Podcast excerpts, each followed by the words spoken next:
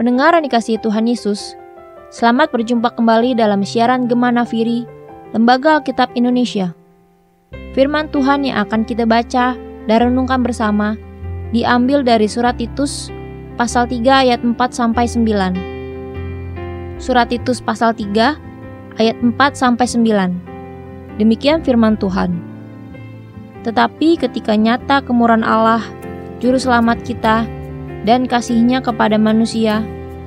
Pada waktu itu dia telah menyelamatkan kita, bukan karena perbuatan baik yang telah kita lakukan, tetapi karena rahmatnya oleh permandian kelahiran kembali dan oleh pembaharuan yang dikerjakan oleh roh kudus, yang sudah dilimpahkannya kepada kita oleh Yesus Kristus Juru Selamat kita, supaya kita, sebagai orang yang dibenarkan oleh kasih karunia-Nya, berhak menerima hidup yang kekal sesuai dengan pengharapan kita. Perkataan ini benar, dan aku mau supaya engkau dengan yakin menguatkannya, agar mereka yang sudah percaya kepada Allah sungguh-sungguh berusaha melakukan pekerjaan yang baik. Itulah yang baik dan berguna bagi manusia.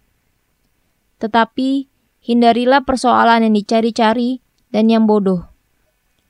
Persoalan silsilah percekcokan, dan pertengkaran mengenai hukum Taurat, karena semua itu tidak berguna dan sia-sia belaka. Saudara yang terkasih, manusia adalah bagian dari alam semesta. Sebagai makhluk yang dikasihi Tuhan, maka kita harus hidup saling mengasihi. Kasih sayang adalah rasa hormat pada diri sendiri maupun kepada orang lain. Kasih sayang berarti menerima orang lain apa adanya. Kasih sayang adalah mencari kebaikan dalam diri orang lain. Hidup manusia adalah refleksi diri kita sendiri. Manusia memerlukan waktu untuk tumbuh dan untuk menyembuhkan diri. Hidup manusia akan selalu bergerak dalam siklus, karena itulah hukum alam semesta. Semua makhluk hidup di dunia memerlukan kasih sayang. Bahkan tumbuhan pun akan sulit hidup tanpa kasih sayang dan perawatan dari manusia. Kita adalah apa yang kita pikirkan dan kita perbuat selama beberapa tahun terakhir. Segala yang akan kita alami 10 atau 20 tahun mendatang dipengaruhi oleh apa yang kita lakukan hari ini. Hidup adalah proses membangun. Apa yang kita kerjakan hari ini mempengaruhi apa yang kita peroleh esok hari. Usaha hari ini menentukan hasil esok hari. Mungkin kita bisa saja hidup santai sementara waktu, dan tanggung jawab cepat atau lambat akan memanggil kita. Tuhan Yesus mengajar kita untuk hidup secara seimbang. Ada waktu bekerja, ada pula waktu beristirahat. Dalam hal ini, kita juga bisa belajar dari alam.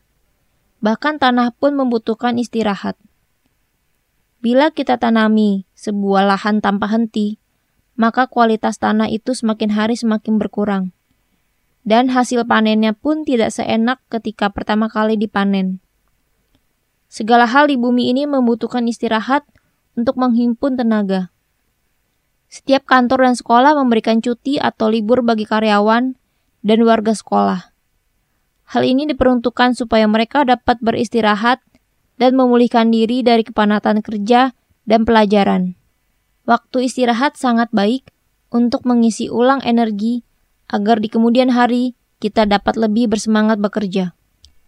Rasul Paulus pada Titus pasal 3 ayatnya yang ke-8 mengutarakan agar Titus menguatkan orang-orang yang sudah percaya kepada Kristus untuk melakukan pekerjaan baik yang berguna bagi manusia.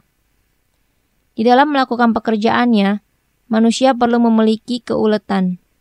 Manusia yang ulet dan punya keteguhan dalam menjalani pekerjaan dan kehidupannya akan membawa kesuksesan.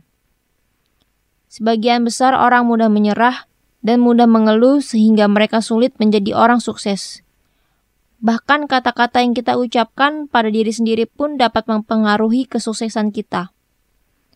Apa yang kita katakan adalah apa yang kita peroleh, tidak hanya pikiran kita. Tetapi kata-kata yang kita ucapkan pada diri sendiri juga mempengaruhi keadaan sekitar kita. Terkadang perkataan kita menghambat kita untuk maju. Seperti kalimat, saya tidak bisa, dapat menjadi nyata karena kita mengamini demikian. Untuk itu, kita harus melakukan penegasan. Penegasan merupakan pikiran positif yang kita lakukan berulang-ulang. Gantilah kalimat "saya tidak bisa" menjadi kalimat "saya bisa". Atau bila Anda sedang menderita sakit, pakailah penegasan "saya sehat". Tuhan Yesus mengajarkan kita untuk memiliki iman dan iman itu kita nyatakan dalam kata dan perbuatan. Salah satunya yaitu dengan penegasan. Penegasan dipakai untuk mengkondisikan pikiran kita dalam meraih apa yang kita inginkan. Penegasan adalah hal yang sederhana dan tidak rumit dilakukan. Dalam penegasan, kita harus menggunakan kalimat-kalimat positif dan akan lebih efektif bila kita menyerukan atau menuliskannya. Bila bukan kita yang menghargai kemampuan diri kita sendiri, siapa lagi? Menerima diri sendiri dengan semua kelebihan dan kekurangan kita merupakan bentuk penghargaan terhadap diri sendiri. Setiap kali kita meragukan kemampuan diri sendiri dalam mencapai sesuatu, sebaiknya kita merenungkan berbagai rintangan yang dihadapi orang lain. Mereka mungkin mengalami kendala yang lebih banyak dari kita, tetapi usaha dan tekad mereka yang besar kiranya dapat menjadi teladan bagi kita. Teladan yang utama yang harus kita ikuti yakni teladan Yesus Kristus. Sebagai manusia, Yesus mengajar kita untuk bekerja keras, mengasihi orang lain, dan hidup kudus.